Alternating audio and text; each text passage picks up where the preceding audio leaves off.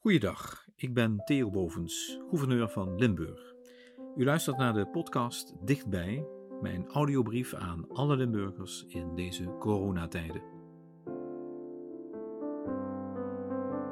Donderdag 23 april 2020.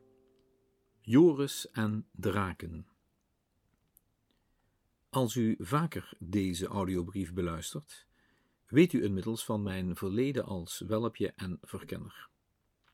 Het mag u dan ook niet verbazen dat ik vandaag ben opgestaan met de gedachte om een goede daad te verrichten.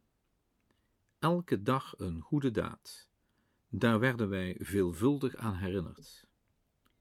Maar op 23 april moest je daar extra mee bezig zijn. Want dan is het de feestdag van Sint Joris, onder andere de patroonheilige van de scouting, maar ook van Catalonië en Engeland. Sint Jorisdag was een begrip. Het was die dag zelfs toegestaan om in welpenuniform naar school te gaan. En onze scoutinggroep organiseerde dan dingen als een wandeltocht, een spelendag of een kampvuur. Pas veel later ben ik mij eens gaan afvragen wie die Joris of Jordi of George eigenlijk was. Want zijn historisch bestaan is allerminst aangetoond. Rond zijn persoon zijn vele legendes ontstaan, die voor velerlei uitleg vatbaar zijn. Hij is al in de vroege middeleeuwen bekend, en de bekendste legende is die van Sint Joris en de draak. Die verhaalt dat Joris een ridder was in Cappadocië, nu gelegen in Turkije, die de dochter van de koning heeft gered toen deze door het volk werd geofferd aan een draak. Joris doodde de draak en huwde de prinses. Joris werd mede door deze legende het voorbeeld van ridderlijkheid, van moed, van onbaatzuchtige inzet voor het goede en van het succesvol bestrijden van het kwade. Als heilige werd hij aangeroepen door jongens die graag ridder wilden worden. En schutterijen kozen hem tot schutspatroon, en de legende werd onderdeel van het Europees literair erfgoed.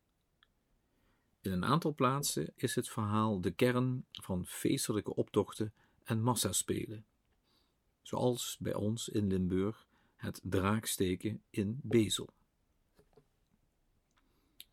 Vandaag heet de draak die verslagen moet worden corona. En zijn er velen die elke dag een goede daad verrichten in de bestrijding van het dodende en lamleggende virus. Maar is eigenlijk niet iedereen uitgedaagd om elke dag een goede daad te verrichten door thuis te blijven, regelmatig je handen te wassen, in je elleboog te niezen en anderhalve meter afstand te bewaren? Die boodschap geldt toch niet alleen leden en oud-leden van de scouting. Gelukkig is verlangen tot het verrichten van goede werken iets universeels.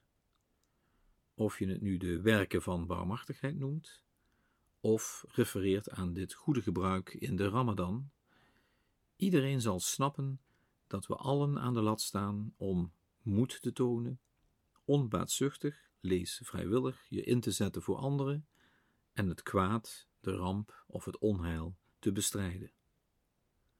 En als deze idealen je tot een ridder of een dame maken, wie wil dan niet een beetje op Sint Joris lijken? En als ik eerlijk ben, zou ik het nog steeds willen. Dames en heren, zorg goed voor elkaar en daarmee voor uzelf, zoals we in Limburg gewoon zijn. Tot morgen.